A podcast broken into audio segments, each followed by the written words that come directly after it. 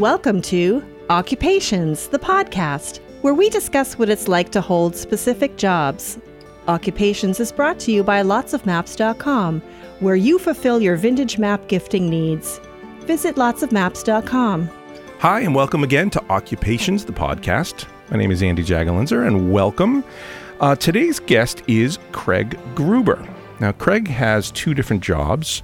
He's the Research Associate Professor of Psychology at American University, but he's a Department Officer in Charge / Chief of Staff of Indication and Warning Cell for the US Navy. Welcome, Craig. Thanks for having me.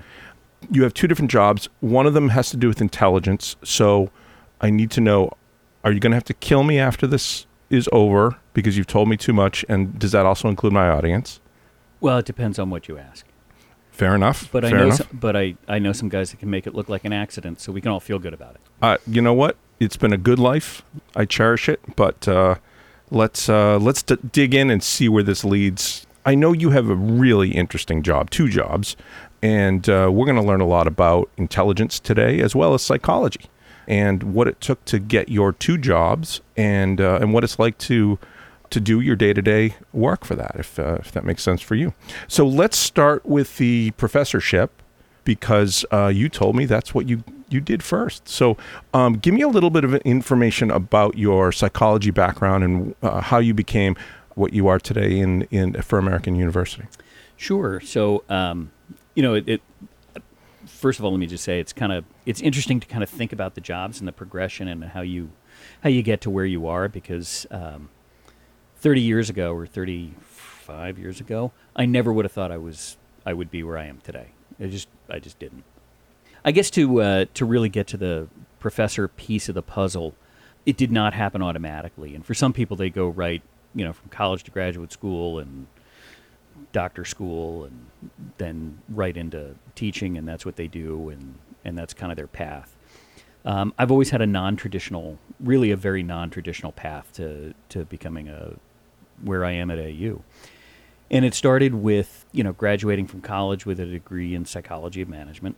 And I became a high school social studies teacher, which I did for 15 years in Maryland. I had the opportunity to go into school administration. While I was teaching and going into school administration, an old professor of mine said, "Hey, I've got a vacancy. I'd love to get somebody to teach, as an adjunct, and teach history of psychology." And he said, "I know that you're like the biggest nerd that I know, and you find history of psychology interesting. So would you like to teach it?" And I said, "I would love to teach that, because I think that's, understanding the origins of where modern psychological thought comes from is fascinating." But so I started teaching that, and that was just a lot of fun, and I had a great time doing that. So as I went into school administration, and we moved to Massachusetts, did school administration for a while, and then I realized, until I finished my doctorate, I really wasn't gonna have the full opportunities at the collegiate level. So went back, finished my doctorate in social and developmental psychology, with an emphasis on history of psychology, because that's kind of how I roll. And wound up teaching psychology at Northeastern University, and in the process also joining the Navy as a reservist. So that's kind of how those two things came together. I was a professor at Northeastern while joining the Navy. So what got you involved with American University?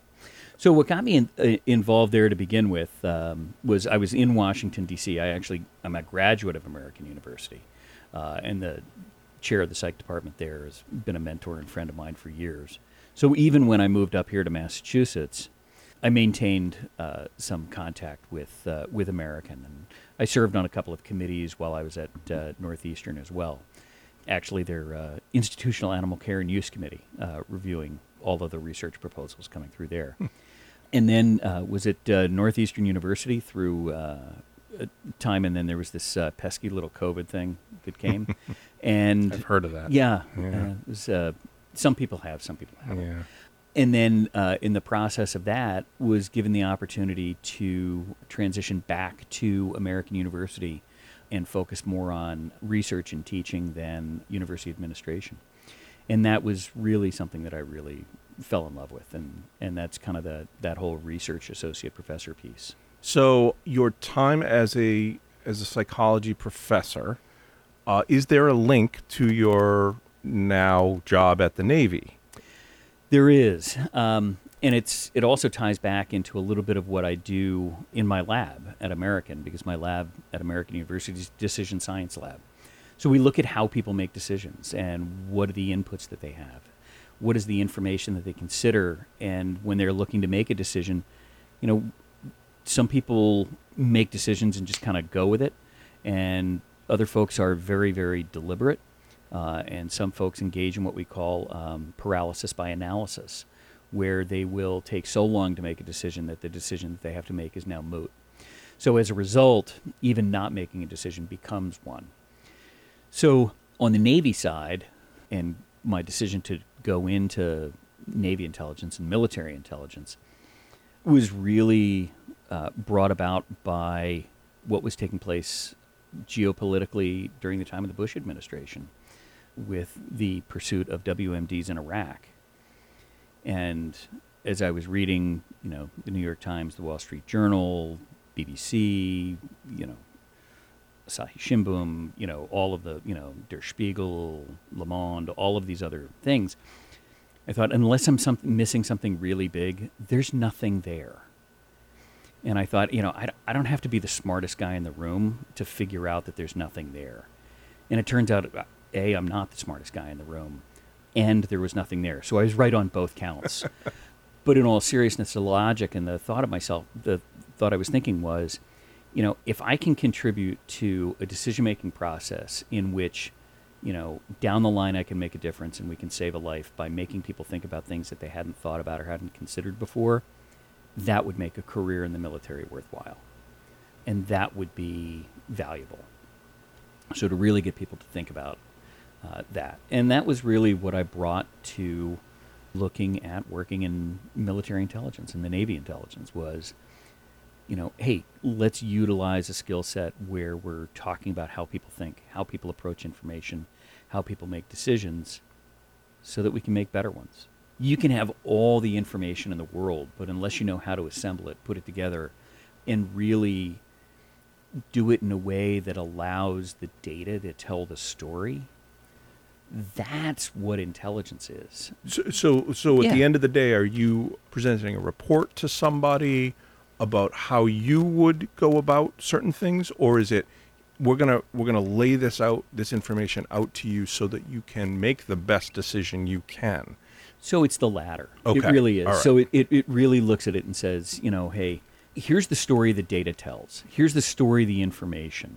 This is what's out there, but we're gonna present it in a way that allows you to take this information and in an unbiased way, you can make the best decision possible. I don't want to point anybody in a particular direction, but I want to make sure that they have all the information that they need. And, you know, there's a really delicate balance because you want as much information as you can get. You want to have as much there and as much detail as possible. But at the same time, when you're talking to decision makers, you know, when I put a brief together or I put a paper together, or my team does, more importantly, when my team does, you know, we put together either a paper or a brief, talking points. It's, you know, here's the bottom line up front. Here's what you need to know. Here's the information. Here's some of the first and second level salient details as to why that information is relevant and important. Based on that, a decision maker can say, okay, I know A, B, C, D.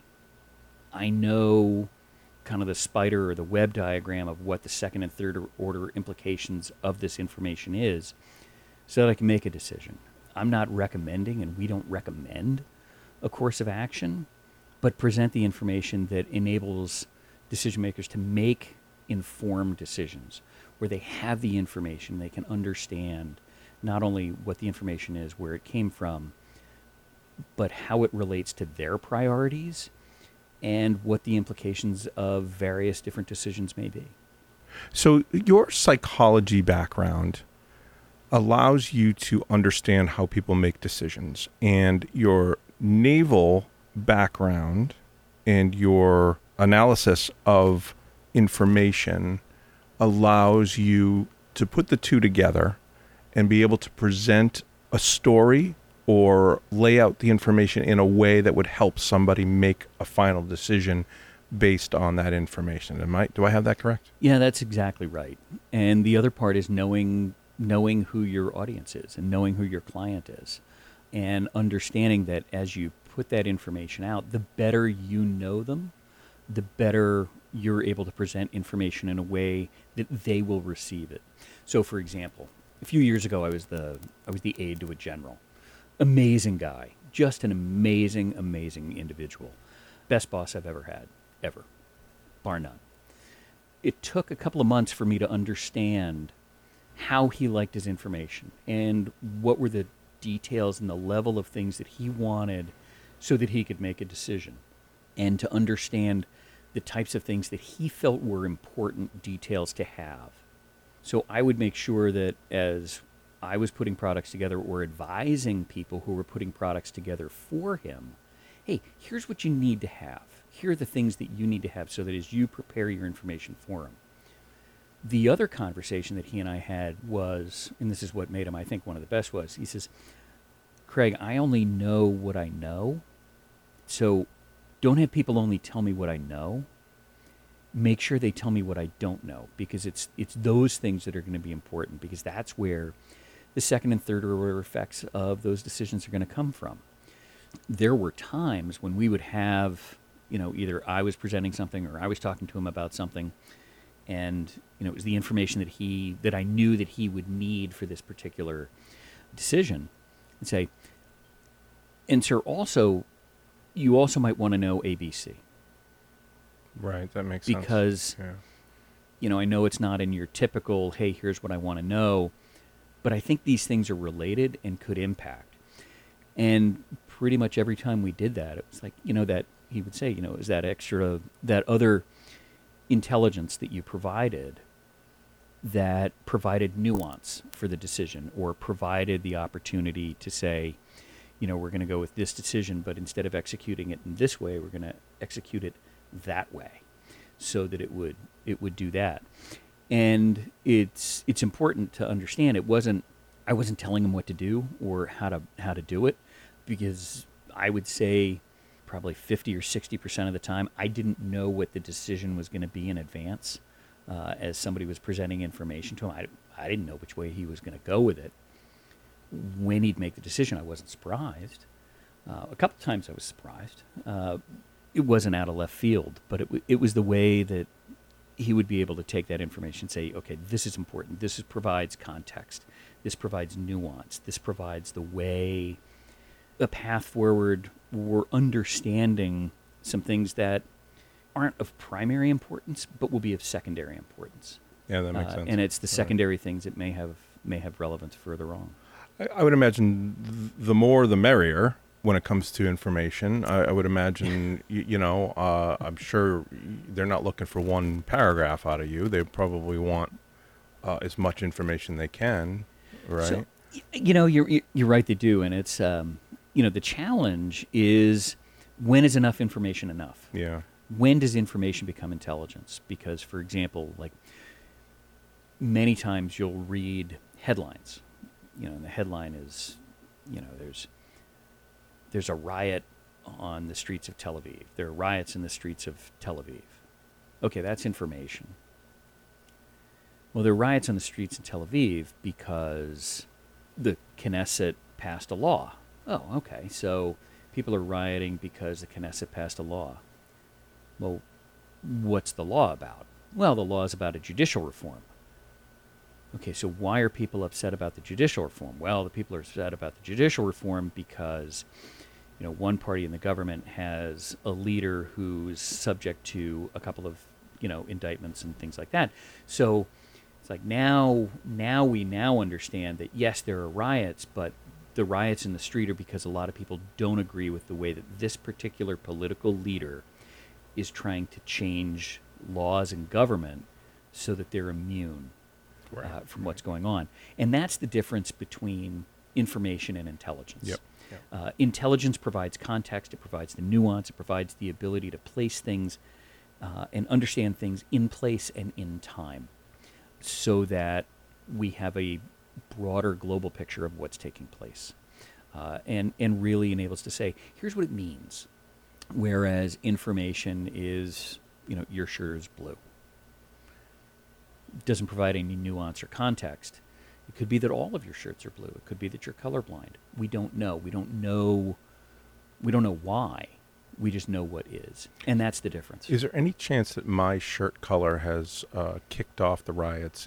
Well, you know, the butterfly effect. Yeah. You know, it could. I should have chosen a different color is basically what you're saying. I think if you had gone more teal or turquoise. That is good information. Yeah. You are the information guy. All right, so the bottom line is, the end of the day, you're working for the Department of Defense. Yep. There are lots of people that analyze information. Yes. You're not the only guy. I'm pretty sure that that's the case. But you have a specific role in this. You've studied the psychology of decision-making. You have that skill. I'm assuming there's not a guy like you dealing with every piece of information coming through. So why, first of all, am I right about that? Okay. Yeah. So why does your position... I mean, it doesn't fit into every notch, every piece of information. So where does yours fit? Where do you fit versus a situation where somebody doesn't need somebody like you that would have that skill set? So I think that, you know, there's really two parts to look at. And one is, you know, do you have many PhD psychologists who run an indications and warning cell? No, you don't. What we do have are... some folks who are really, really good analysts. And do you need, you know, somebody like me in every analytical framework or every analytical piece? No, you don't. But part of the way and part of the reasons that things are set up the way they are for information flow is as you rise higher in the ranks and as you get further along, you have that ability to know, hey, what are my decision makers? How are they going to approach information, and what intelligence will inform their decisions? You know, that's an important piece too, because you don't want some people to be kind of the gatekeeper of information, like where they're cherry picking information, say, oh, they get this and this, but they don't get that. Right, right. Because it could be that other piece is that nuance, which, you know, my general would say, yes, that's the piece of information I need. So people have said, you know, there aren't many Navy Intel analysts who have a PhD in psychology and focus on decision-making. You're kind of a unicorn. Got it. I am a unicorn. That's fine. But let's help educate and train people so that, although I may be a unicorn, you get the unicorn dust everywhere. Got it. So you're able to potentially help others with preparing information in a way that helps their decision-making. So even though you have the PhD in it, you can still teach others certain ways to do it. Yeah, and I don't want to come across as, you know, hubristic of this is, you know, this is the only way we do it. When I was a teacher, one of the things that I did was I trained a lot of teachers, and I trained them how to teach AP classes, specifically advanced placement psychology. And when I would go to workshops, you know, people would say, oh, well, you know, what are the lesson plans? How do we do this? You know, how do I approach this? How do I teach this? And I would always say, look, I can show you my way. It's not the way. It's a way. This is the way that I do it. But you're not me. So take the way that I do it and make it what's best for you so that you're teaching it your way. Because if you try to do what I do, I'm marginally successful at what I do anyway. Maybe you'll be more successful at doing it my way, but make it yours. Take it and make it that way. So it's a feed a man a fish versus teach a man to fish. Exactly. Yeah. Okay. And being in the Navy, I would assume you've done a lot of fishing off of some sort of ship. Well, I'm Navy intelligence, so I understand that there are these big gray floaty things out there. Right. I heard they're great. Excellent. They're ships. They're wonderful. But my entire sea time has consisted of a tour a tour on the USS Constitution. And by that I mean a literal tour of the USS Constitution. That's my entire using time. Transitive properties, that means I'm in the Navy too, because I've been on that same tour. You and I have the same amount of sea time in the Navy. Yes. Excellent. Yes. All right, so let's talk about intelligence. Intelligence gathering. Now, you're not a gatherer. You're an analyst, and I know you can't talk about who your clients are or even any of the intelligence that you are going through or have gone through, but at what level are we talking about? Are you talking about top secret information? Is there things like that that you've dealt with, or is that off the table too? You can't even tell me that. So I'm an all-source analyst, so I deal with everything. Got it. So, sometimes the most important and most relevant stuff is the stuff that you read in the paper or hear on the radio. Right. Okay. So I'm assuming there are times when you need to go into lockdown in order to view a piece of information. We've learned about SCIFs and all the things over the last, 4 years, 6 years, that we've learned a lot about that kind of information and handling top secret information. I'm assuming you spent a lot of time in those kind of... And that's why I couldn't talk to you this morning. I was in a SCIF. All right. Interesting to know. So there's a SCIF around here somewhere. That is intelligence. Well, there's actually interesting. Actually, the New York Times did a piece about 5-8 years ago called "Top Secret America." You can Google it, and it shows you where all the SCIFs around the country are, and where kind of the centers of intelligence and analysis are. That's pretty cool. Yeah, it was pretty cool. Tell me a little bit about your day-to-day. We're here talking about the job itself. Let's talk about the teaching side at American University. What's your day-to-day basically life like there? So, for the university, when I'm not on active duty orders, my day will begin an awful lot like it does here, which is I'll read 3-4 newspapers in the morning before breakfast with coffee. I'll skim the headlines, read a couple of articles, New York Times. Wall Street Journal, BBC, Associated Press, some other newspapers as well, to kind of get a lay of, okay, what's going on in the world and how are other people looking at it. On teaching days, kind of the day before, make sure that I look through the syllabus of, the class that I'm teaching. What am I teaching tomorrow? And I'll spend that day prior making sure that not only for the reading that I've assigned for the students that I've refreshed on my reading, but I've also refreshed on any of the current literature that's happening on that particular topic so that we can talk about that. Generally, much to my students' chagrin sometimes when I'm teaching, it wouldn't be unusual for me to teach a 2.5-hour class and have 6 slides.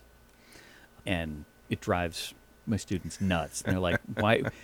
Like, okay, there's 6 slides, but there are only 4 bullet points on this slide. It's like, yeah. So the slides are there more of like a memory aid for me to help me remember what we're going to talk about or some of the nuances that I want to make sure that we talk about, rather than for you to copy down the slides so that you've gotten all the information. Because it's not a lecture, it's a discussion. And so you're going to actually have to remember this discussion. It's not necessarily just, doodling on your napkin. Oh, they do a fair amount of doodling on the napkin too. Okay. It's a funny story. I was teaching one class, and it was a pretty obscure concept, and oftentimes students have a lot of time have had a difficult time remembering it. And we were going through and we were talking about it, and a student goes, "Yes!" This is right after an explanation. I felt really good about it. "Yes!" It's like, "Great, you got it." And he goes, "Yeah, I did. I've been trying to win this thing on an online auction for 3 weeks, and I finally got it just now." And I'm like, well, God bless you for being honest that you were doing the online auction during class. By the way, can you tell me about the point that we were just talking about? He's like, "No, I have no idea. No idea whatsoever." So what was the decision-making he made to make that statement in front of you? I don't know. That was what we call poor judgment. It was funny. I mean, he got points for being funny, but those were the tragically the only place was it he got. At least something good that he got on the auction? You know, it was a pair of shoes. Huh. They were nice-looking shoes, I will say. I would hope so. Yeah. They were nice shoes. Okay. So. All right. Lotsofmaps.com. Vintage, local, national, and world maps for an affordable price. 99% of our maps are $25 or less. Great as gifts. Frame them or put them under glass for your home, vacation home, or as a memory of a special place. Lotsofmaps.com. So you're working in today's world. You're working with today's stories and facts and information. You're not looking back historically back at something, hey, let's talk about the Nixon, Watergate scandal, blah, blah, blah. We're talking about taking today's information and using it in the classroom. Well, we're talking about today's information and using it in the classroom, but depending on the course, we're also talking about in the context of history and in that framework and in that context. So one of the things that I love about history of psychology is people say, oh, as we talk about this, this is a brand new topic. This is nobody's ever thought of this before. So, for example, some of the things when people talk about anti-intellectualism, and talk about that's a really new concept. I'm like, actually, you can trace that back to the late Middle Ages with Montaigne, as a French philosopher who talked about some of the seeds of anti-intellectualism and how some people are better off not studying and not knowing the difference. So. Yes, we're looking at today's information, but being able to place it in the context of where that basis of thought came from and how it's really woven its way through the fabric of history and through the fabric of thought is really what makes it fascinating. Mm. And being able to understand and help students trace that thread where they say, oh, I'm really interested in this. And you follow it back through the tapestry of the history of psychology, the history of thought, of how we think about it and approach it, it's really cool. And maybe that's just my inner nerd escaping, and I'm attributing to students more interest in the esoteric parts of psychology than they should. But it's that fun part. It's that ability to say, it's not that nothing is new, because there are things that are new, and they do. But even as we generate new theory, for example, new theory in psychology, there's bases in other places. So, why is it that, humanism came about? Well, it didn't just come about as a response or a reaction to behaviorism. Humanism came about because we look at how people motivate and how people do things. When we look, for example, at courage, is there one type of courage? What do you think of when you think of courage?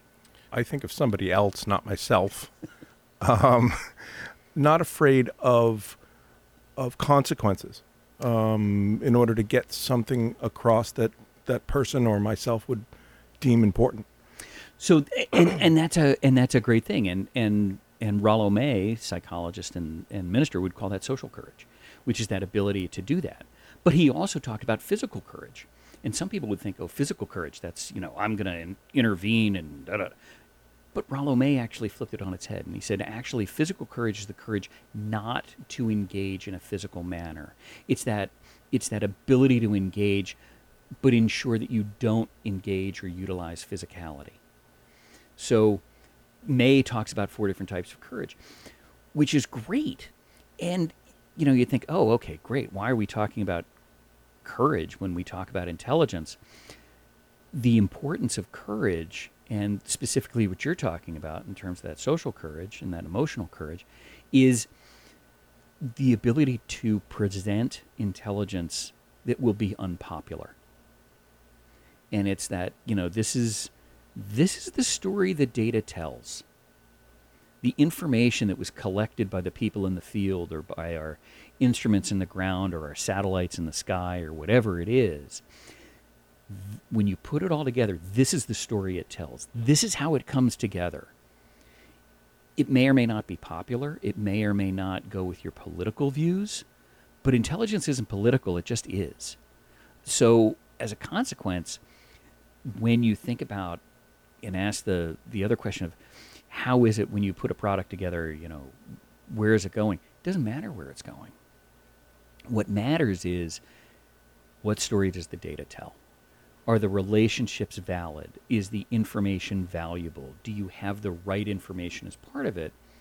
And that's why we engage in structured analytic techniques around intelligence. It's the same way that as we talk about decision making, you know, how do we do it when people make decisions? Do we look at the second and third order effects, or like a singer from the 90s said, is it crashing by design? I think it was Pete Townsend. You know, you just, everything happened simply because it just crossed your mind, boom, and it's out there. Or do you really take the time to think, if I do this, here's the second part, but then what happens after that? And for men of a certain age, you know, as I talk to them, I'm like, okay, so think about that decision. Okay, what's your wife going to think about that decision? What's she going to think about that decision a week from now? And it's interesting. That's important to me as far as trying to figure out how my actions affect others, good or bad. Well, yeah, and you know, when you talk about it in the intelligence perspective, how those actions are going to impact others is huge. Yeah. When you do it in a national security level, you're not talking about, you know, your spouse, or your partner, or your child, or your best friend. You're talking about decisions that are going to unravel on a geopolitical basis. Well, let's jump back to day-to-day. Yeah. But let's talk about your naval side, your intelligence side. So you have a particular client that you work for, or are there multiple clients that you work for? So, you know, again, I'm with the Navy, so I produce intelligence on behalf of the Navy. Okay. So, but you're not necessarily working with one client at a particular time. You might be working with multiple clients at the same time, or so, is that not true? So the Indications Warning Cell provides strategic intelligence to a particular group that utilizes geopolitical intelligence in a strategic way. Got it. So it's not necessarily, I mean, it's just, you don't even know, do you know who you're providing for? Oh, I do. Okay.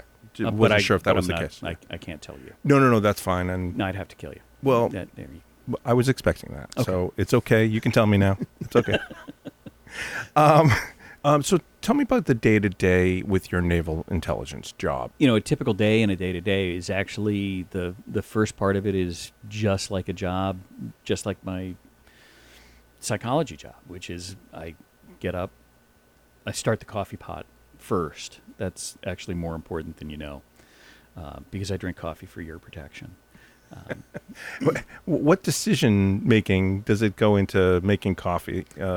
It's basic. That's a basic life decision making. So there are certain decisions that we make which keep our lives going, which is, should I make coffee? Do I have food? So how would it alter your day if you didn't have coffee first thing in the morning? And would we be in some serious danger, this country, if you didn't get your coffee? Well, it really depends on your proximity to me at the time, I think. So, yeah, no, bad headaches and bad moods are associated Fair with enough. That. So you'd be a threat. I would absolutely be a threat. Got it. Okay. So very good. So we try to keep we try to keep one bag of coffee in reserve at all times. So if we're down to the last bag of coffee in the cupboard, we need to go today. We need to go to the store today. Mm. But I'll start with put on a pot of coffee, and quite literally, I'll read the New York Times, I'll read the Wall Street Journal, I'll read the headlines and some of the articles on the BBC. And now, correct me if I'm wrong, but we've gone through this list once before. Same list. Wow. So you're double dipping, I think, is what you're saying. I think from an intellectual perspective, yeah, we are kind of double dipping a little. There's a certain amount of wash, rinse, repeat associated with that. But the other part of that is, okay, it's the what happened in the rest of the world overnight that I need to know about, that's going to impact some of the things that we're working on, or what's new, or what isn't. You know, everybody talks about, the stuff that happens in the top secret space. Yeah, read the New York Times. There's a reason that all great analysts start by reading the paper, the open source paper first. Because it leads to completing a picture, potentially, of what you may be seeing later in the day? It does. And, you know, some of it's completing a picture of what you're going to see later in the day. Some of it provides context, as, you know, for that. Some of it is that nuance. And some of it is, you know, when you get that, you know, that beeping, breaking news on your phone, which is, you know, a new headline, doesn't necessarily make it through the analytical process that you'd see on the high side. But that can be really important. Those are the things you need to know, because it will help paint the picture that you'll need later on. And you never know when you need burnt umber to complete that picture, and it could be that is what it is. All right, so you've now gone through and you've read your papers, and you're up on your day's events or your overnight events. What's next for you? What happens during your day? You know, I'll go into the spaces, and then read the briefs and the highlights that have come in from the other combatant commands around the world, what the other analytical areas say, hey, here's what's important, here's what's happening in our part of the world. Some of that is highlighted and contextualized by some of the things I've read earlier. Some of it is new information. Some of it is more complete information. But it enables you to paint that full picture, as you said, so that we can, you know, really provide the background and the nuance for what we're doing. And sometimes you don't get all the information in one day. So, you know, there's some things that, you know, we'll work on for a week, 2 weeks. And by then, you're like, yep, we've got what we need, and it's time to move on. So are you looking for something in particular that is going to trigger you to write a report, or are you constantly writing a report anyway? And when is the point when you need to get a message on to somebody else to say, hey, you need to see this? Well, you never want to be the highest ranking guy with a secret. That's just not a recipe for success from a national security standpoint, or, you know, from a personal and professional standpoint. Yeah. You want to make sure that those things are moving along. So there's some things which are hot, and you get them, you're like, yeah, I got to move this on now. And then there are some other things like, okay, this provides context. I need to roll this into this other part, and you can do that. And, you know, the structured analytic techniques for intelligence analysis that we talk about provide the different ways to do that. Is it a new piece around which we're going to build a product? Does it help us understand a product we're currently working on? And a lot of it also deals with, you know, what's the deadline that you have? And there have been briefs where they've said, well, what about this? I'm like, the data support no conclusions at this time. I can't tell you. It's not because I don't know. It's just we don't have all the information. We just don't have enough reliable information to produce a product at this point. Got it. Let's talk about the hot stuff. So when you do get a hot stuff, a piece of hot information, do you have a hotline to somebody at the top that you need to, or are we talking about something where you need to let your higher-ups understand and let them put it into intelligence forms? So the collectors and the people who gather information, they don't work for me. So, you know, a piece of hot information is going to be hot or salient because of something we're working on. So, you know, we'll see a piece of information and, you know, to the guys working down the hall, like, we don't really care, but it doesn't, it's not relevant for us. But for us, we're like, oh, this is it. This is that completes the story. This completes the story. Yeah. Because it's all a function of, you know, kind of what you're working on, what that story is. But there's some things that we'll get and we're like, yeah, our boss needs to know this now. So, you know, you type it up, send it off in an email, or you pick up a phone and make a call. So you're not like Commissioner Gordon. You don't have a red phone that you can just pick up and... It's not red. Batman is right on the other end. It's not a red phone. It's not a red phone. It's not a red phone. It's possibly blue is what we're saying. Possibly a blue phone. Possibly a blue phone. That's Now that's intelligence. It's important stuff. All right, that's really interesting to understand that. I'm not gonna push any harder than this because I feel like fine. You may pull a gun on me at any moment now. I'm not currently armed. All right. I'm not currently armed. Excellent. Yes. Tell me a little bit about how somebody might get involved with this kind of work. If this is interesting to somebody, you know, what are the steps potentially of becoming part of the intelligence community? You know, for me and my job as naval intelligence, I came in through a program called the Direct Commission Officer Program, and that is a program in which they look at people who are older. They bring a certain degree of experience and a skill set of either, a background like me in intelligence. I work with a lot of guys in law enforcement. I work with some lawyers. I work with a guy who was a former human collector for the Army.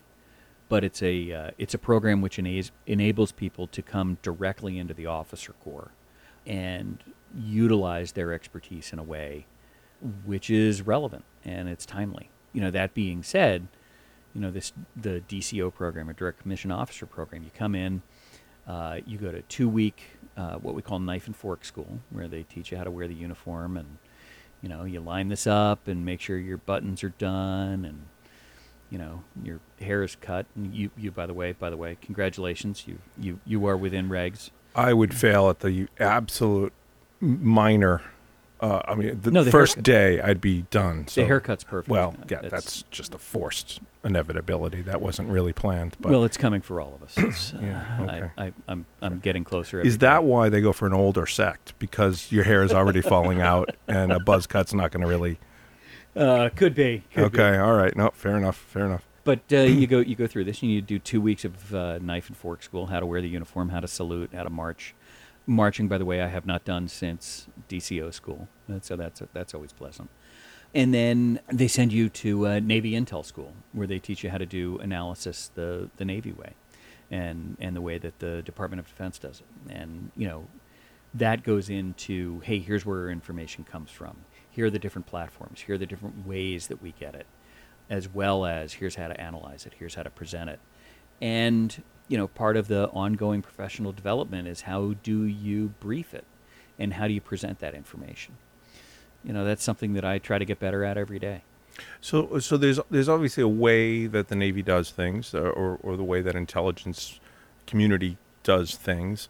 Is there a civilian equivalent that might be a stepping stone to make that step into that intelligence community? Yeah, absolutely. There's actually two different pathways on that. There's the government way where you can apply directly to, one of the intelligence community entities like NSA, CIA, Defense Intelligence Agency, National Reconnaissance Office, Office of Naval Intelligence, Office of the Director of National Intelligence, apply that way. And then there are the private companies like Raytheon, Lockheed, CACI, some of the other places, Boeing, which provide contractors and do contractor intelligence, where the contractors come in and do that analysis. So if you're looking to do, straight up analysis without the decision-making part, that would be more of a contractor route, because contractors aren't actually allowed to make decisions in the government. You need government people to do that. Whereas if you want to be, also in the analysis, but then be able to kind of morph into policy and that type of thing, then you would go the government route. And if you're interested in the military side of it, and the military intelligence and providing things that way, that would be, I would go Navy or Air Force, personally. Very good. Sea or air is what you're saying. Pretty much. Skip the land. Well, no, the Army guys are good. When we were, when I was deployed, the joke was that the Army Intel guys did a great job on the weather. They did a great job on the weather. Ouch. Well, it's a different mindset. The Army is always on the ground, and with the Army on the ground, and they, they gave us a hard time. They say, the Army has more boats than the Navy, and they're right. They do. They're just very, very small. And we like pointing out, the Navy likes to point out that they have more planes than the Air Force, which is true, but their planes are very, very big. The part of it is, for each of the branches, it's what is it you're looking for and what is really your domain awareness. And for Army, domain awareness is where am I putting infantry? Where am I putting tanks? Where am I putting people? And that is heavily weather dependent. The Navy, we spend a lot of time looking at what happens at sea, and that's incredibly important. The Air Force, 70% of the Earth is covered by water. 100% is covered by air. That's going up, by the way. Yeah, it is going up. So it's really just the scope of where things are. You know, we joke that the only people who can make derogatory comments about the military are other people in the military. Although I joke, if I had to put a list of people that I were going to be deployed with, I'd make sure I had somebody from every branch of service with me. Yeah. Because, you know, just like intelligence, there's things that I'm very, very good at, but there's stuff that I'm really bad at. Yeah. And I want to make sure that I'm surrounded by people who are very good at what I'm bad at. It's a competition until your backs are against the wall and you need your brothers in arms, right? So exactly. Yeah, I get that. Even in academic administration, I'm always going to hire people who are good at the things that I'm bad at, because that's going to complement. It's going to make all of us better. It's going to make all of our products better. It's going to make everything that we do better. So, yeah, I did that on the civilian side. I try to do that on the military side, as we do all of that. So, you know, my nonprofit role, I do the same thing. You know, it's actually a group you might be interested in, International Association for Intelligence Education, which neatly brings together both intelligence and education. And there are people who are experts in all the different domains and all the different types of intelligence. And it's a neat way to bring people together to talk about what it is that makes them different, what it is that makes them unique. How do we take all this different information and create products which are timely, they're relevant, they're important, and provide decision makers with all the information they need to make an unbiased decision, and really to be able to present information in a way that's free of bias. Tell me this. Do you enjoy your job/jobs? I love my jobs. I absolutely love my jobs. On the teaching side, there's nothing better than seeing a student understand a concept that they have had trouble with and helping them understand that. Because when the light goes on, you know, that's a light that's just going to shine, and they're going to carry that with them forever. And that's magic. That's gold. And on the intelligence side, you know, I'll never be able to say publicly, yeah, I helped with that.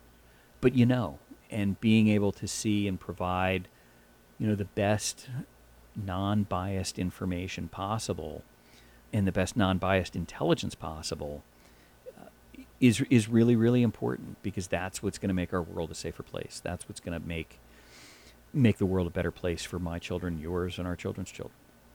So how do you separate knowing something about a particular piece of intelligence, and then knowing that the group or the person that you're giving it to does the exact opposite of what you wish it to be,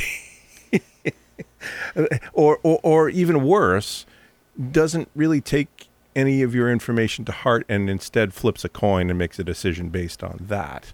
How do you separate that and realize that you can't control everything? Yep. How do you deal with that? Or is there frustration that ever comes in that regard? Sometimes there is frustration, but it's all part of compartmentalizing it and keeping, you know, one of the great things about my intel work is that I literally cannot bring it home. Work stays at work. I have another phone, and when that phone rings, you know, it has a very distinctive ringtone, and when that phone rings, you know, the family's like, okay, Dad's out of here. We'll see him tomorrow or whenever. But I literally leave work at work. That's actually a real benefit.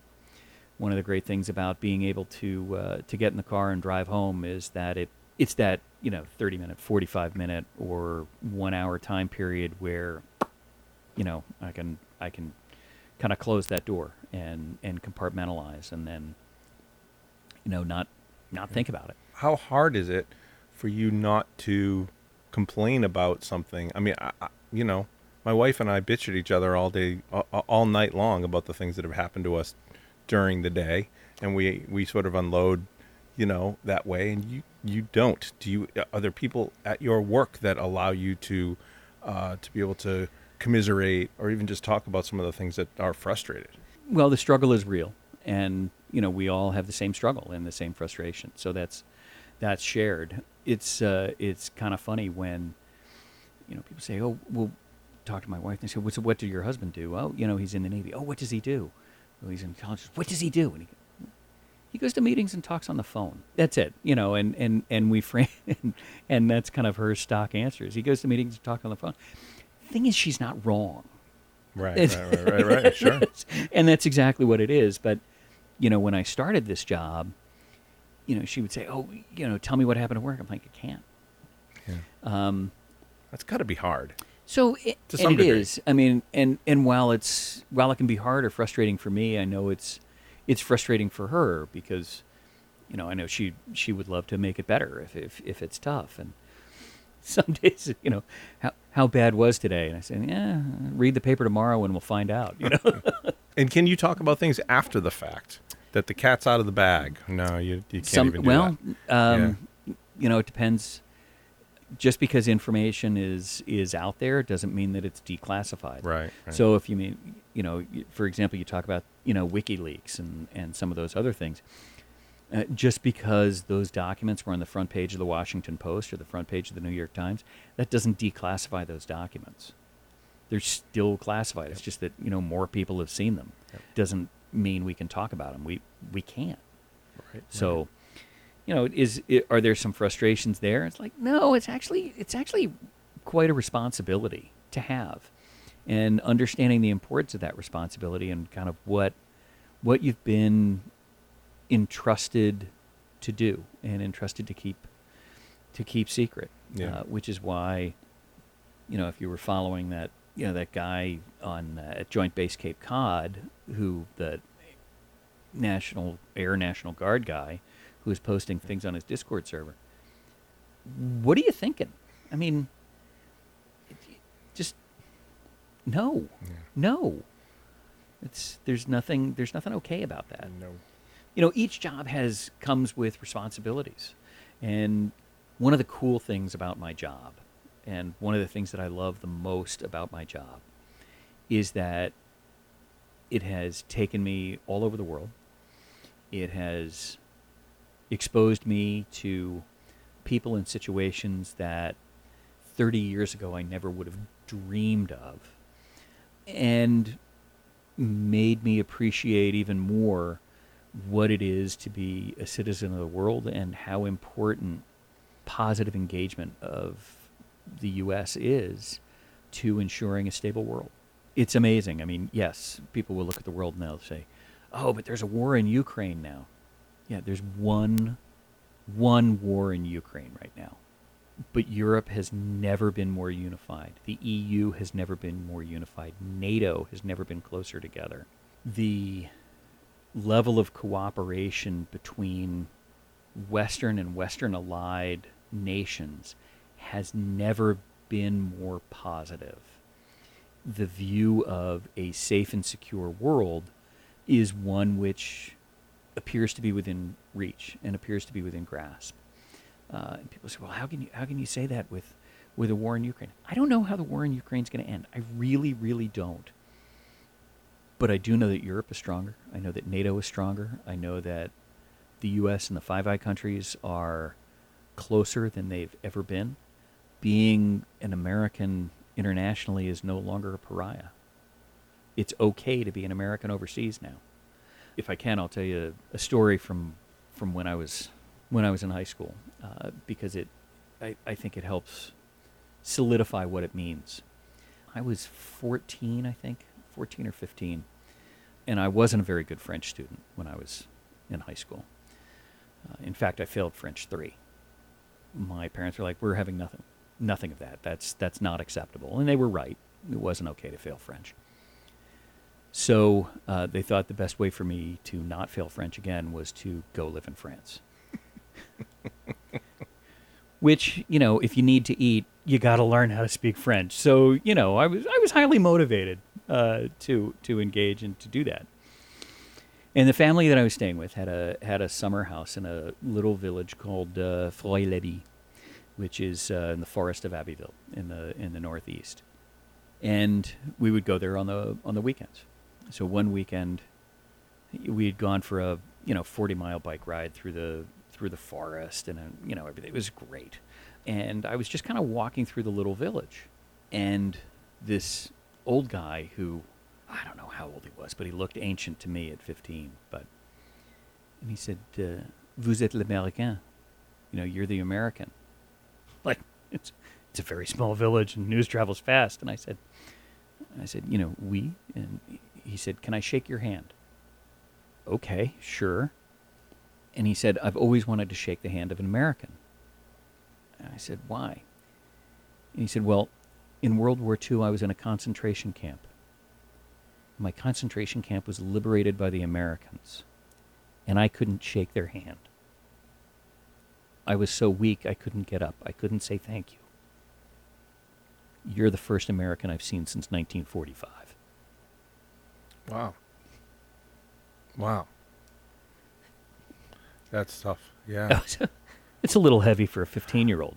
But it reinforced to me the importance and the value of doing good in the world. Yeah, absolutely. Well, and there's no question that America has a role to play. We've played it for hundreds of years, I guess. Certainly since World War I, we've sort of shown a little bit of military might in trying to stick up for those who can't stick up for themselves. But you're right, doing it as a group these days. It's nice to hear your perspective in the positive way that you know, you are talking about Europe in a positive way these days. I mean, you know, the sky is falling, it seems, with 24-hour news cycles and things like that. It certainly feels like that's the case. So it's nice to hear it in a positive way, and that's a nice analogy you made to the importance of America. As an intelligence guy, yeah, have you seen my folder and what's in it? I'm assuming you looked it up before you came over here. How am I doing? I think you're doing okay. I will say, you know, okay, as a military guy, I can't look domestically. But I did tell some other people who can that we were going to talk. And is it a thick folder, or is it pretty? I can't tell you. There were some dramatic long pauses, but I think you're good. Well, there was that thing that happened to me, you know, the thing with the guy, and the place, but we don't need to talk about that. All right, well, that's good to know. Lotsofmaps.com. Vintage, local, national, and world maps for an affordable price. 99% of our maps are $25 or less. Great as gifts. Frame them or put them under glass for your home, vacation home, or as a memory of a special place. Lotsofmaps.com. Aside from the nuts and bolts of what I do, in terms of the specific things, one of the most challenging parts of the job is briefing. It's not writing the papers, it's not writing the briefs, it's actually talking about it. Because when you're briefing and you're presenting your product, you need to know who you're presenting, know who you're talking to, know what their areas of interest are, know what they find important, and also understand the data that they need and the analysis they need to make their decisions. And that's hard. That's really, really hard. I actually teach people how to brief, both on the military side and at the university. And, you know, some of the key components and the key things that I talk about are, let's say you're given a 30-minute slot to brief. Plan on 15 minutes. Use half. And of that half, 5 minutes should be the key. And the other 10 minutes can be supporting details if they have questions. Make sure it packs a punch is what you're saying. Those 5 minutes, got to pack a punch. Yeah. Okay. And even more importantly is to say, okay, I've got 30 minutes, so I should really bank on 15. Can I tell this story in a minute or less? Mm. Because if I can tell the story in a minute or less, then that means that both you know the information, you know the intelligence, you know the relevance and the importance in such a way that they're going to be able to grasp it. And it's targeted to your listener. Currently, you know, my I&W cell is we brief the same people 5 days a week, but every other month, we do a brief to a different audience. We use the same product, but we use a different narrative. So because they're looking at it in a totally different way. Because they're looking at it in a totally different way. Yeah, yeah. And it's important to understand we're not changing the information. We're not changing the analysis. Those key points stay the same. It's the presentation of that, because we know that, you know, this guy gets information. He's an auditory learner. And how do we know that? Because through a series of conversations, I found out that as a kid, he liked being read to at bedtime. So he liked hearing stories. So I'm going to frame it as a... That's not classified, by the way? No, I didn't tell you who it was. But we'll frame the product and we'll frame the analysis as if we're telling a story. The other guy's a former accountant. So we're going to hammer it as bullet points. Boom, boom, boom, boom, boom. We're not changing the analysis. We're not changing the product. We're presenting it in a way that he's going to understand. So it's part of that knowing your audience piece.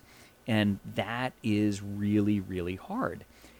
The other challenge is as you're presenting, and we present to the same people 5 days a week generally, is not becoming too familiar with it or not becoming too familiar with the problem. Well, you know, as we talked about the other day, like, no. Assume every time they walk in, here's what you need to know. And you present it because we only have 30 minutes.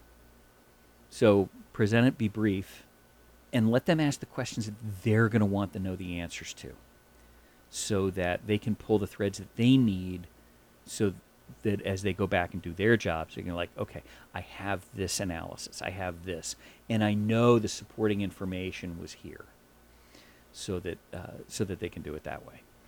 When you're briefing somebody, how often are you doing written briefs versus auditory briefs, or are you writing everything regardless, but you do give the auditory brief? So for example, for that every other month brief, you know, we'll put the slide deck together.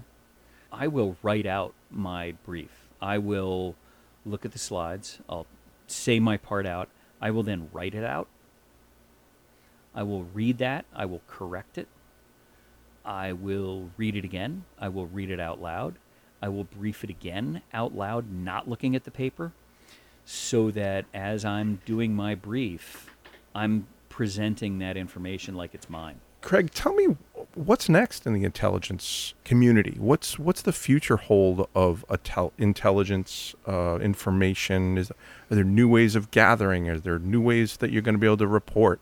Are you going to be able to do a mind meld and just kind of beam transmissions over to someone? I mean, what is happening in the future? Well, I've been working on my Spock, Vulcan mind meld piece, and I'm hoping that that's going to be ready for prime time soon. Excellent. That really is. But in terms of looking at the future, I mean, the way that we collect information, that changes every day with technology. And our ability to engage and collect information and put it together, changes all the time. When we talk about the future, what is the future of analysis going to look like? Certainly you can't look at the way that artificial intelligence is operating today and not think about what role is AI going to play in analysis. AI can't do analysis for us. It can't be that standalone piece that says, we're gonna plug it in. We can't look at analysis and information without having a human in the loop. There's a part of analysis which says this just doesn't feel right, so we need to look. And sometimes our gut's right, sometimes our gut's wrong, but every time we need to listen to it. As we look at the future of analysis, part of that is going to be being able to get a greater understanding of future motivations. What are the things that are going to motivate people to do things in the future, and how we're going to look at that? So that's going to be a big part of it. I think there's going to be a larger part of intelligence analysis which focuses more on the individuals and understanding their psychology and understanding their motivations and understanding what happens as decision makers age and how that's going to play into how our adversaries are going to operate and how they're going to function. What is it is going to impact the way that our adversaries think about things? And understanding that, I think the other part of the future is going to be moving towards a broader cultural understanding of our adversaries, not only of our adversaries, but a broader cultural understanding of the people with whom we're going to work and interact with on the world stage. You know, when we talk about, you know, really the information age and how we've become a global community, you know, since really the 50s and the 60s and how that global community has come about, we're developing a common language and a common way of speaking. But as we talk about with the Brits, you know, we're a people separated by a common language. Ask any Brit what they mean when they say, you simply must come for dinner. To an American, that means, great, I'll be there Thursday. To a Brit, that means, you're never coming to dinner. So, you know, understanding that, you know, the nuances and things mean different things. So I think, you know, I think the future of that is going to have a greater reliance on cultural understanding and cultural awareness of what's taking place. When the U.S. makes a long-term strategic plan, we look at it in a 2 or a 4-year event horizon. When the Chinese look at a strategic plan, they look at a 50-year or a 100-year event horizon. That's a completely different way of looking at the world and creating a plan. And the vast majority of people in the U.S. don't understand that because we have a new president every 4 years and we have a new Congress every 2. When you look at my other job in decision sciences, the future of that is going to rely even more on the modeling and the mathematical modeling that we're going to be able to do to look at how people are going to make those decisions. And the modeling there is going to look at what are the second and third order effects, or even the fourth order effects of not only routine, or tactical decisions, but strategic decisions. And we talk about strategic decisions such as, you know, what crops are we going to plant? And you may be thinking, well, you know, what possible relevance could, you know, am I going to plant soybeans or wheat? You know, what's the strategic implications of that? Well, the UN Food Development Program decided in the 90s that they were going to transition from buying American and Canadian wheat to buying Ukrainian wheat. Ukraine became the breadbasket of the world. Well, what's happening now with the war in Ukraine? So the question is, well, can't the Canadians and the Americans plant wheat? Well, we could, but our farmers are planting soy, and they're making a lot of money off of soybeans. So, you know, these are the things as we look at, you know, how those decision sciences and how those decisions are going to operate from an academic perspective. You know, let's get a handle on those second and third order decisions and see what, you know, what those are going to be and what those are going to look like. The ability to do that, not only to research it, but to work with the minds who are currently in college and graduate school to talk about how those are going to go. That's the really compelling and exciting part of that, you know, that decision science research and the psychology teaching. Craig Gruber, Research Associate Professor of Psychology of American University and Department Officer in Charge, Chief of Staff of Indication and Warning Cell. You are a man of many, well, let's say a man of intelligence. How's that? You know, it's very rare that people say that, so I'm going to take that for the compliment. I hope it is. Thank you so much for enlightening us today on a great subject and a great job. Thank you for coming. Well, thanks for having me. This has been a real honor and privilege for me. Thank you. Please join us again for another episode of Occupations coming soon. Occupations has been brought to you by lotsofmaps.com. Please follow Occupations the podcast on Facebook, Twitter, and Instagram to find information about our next episode or to see what past episodes are available.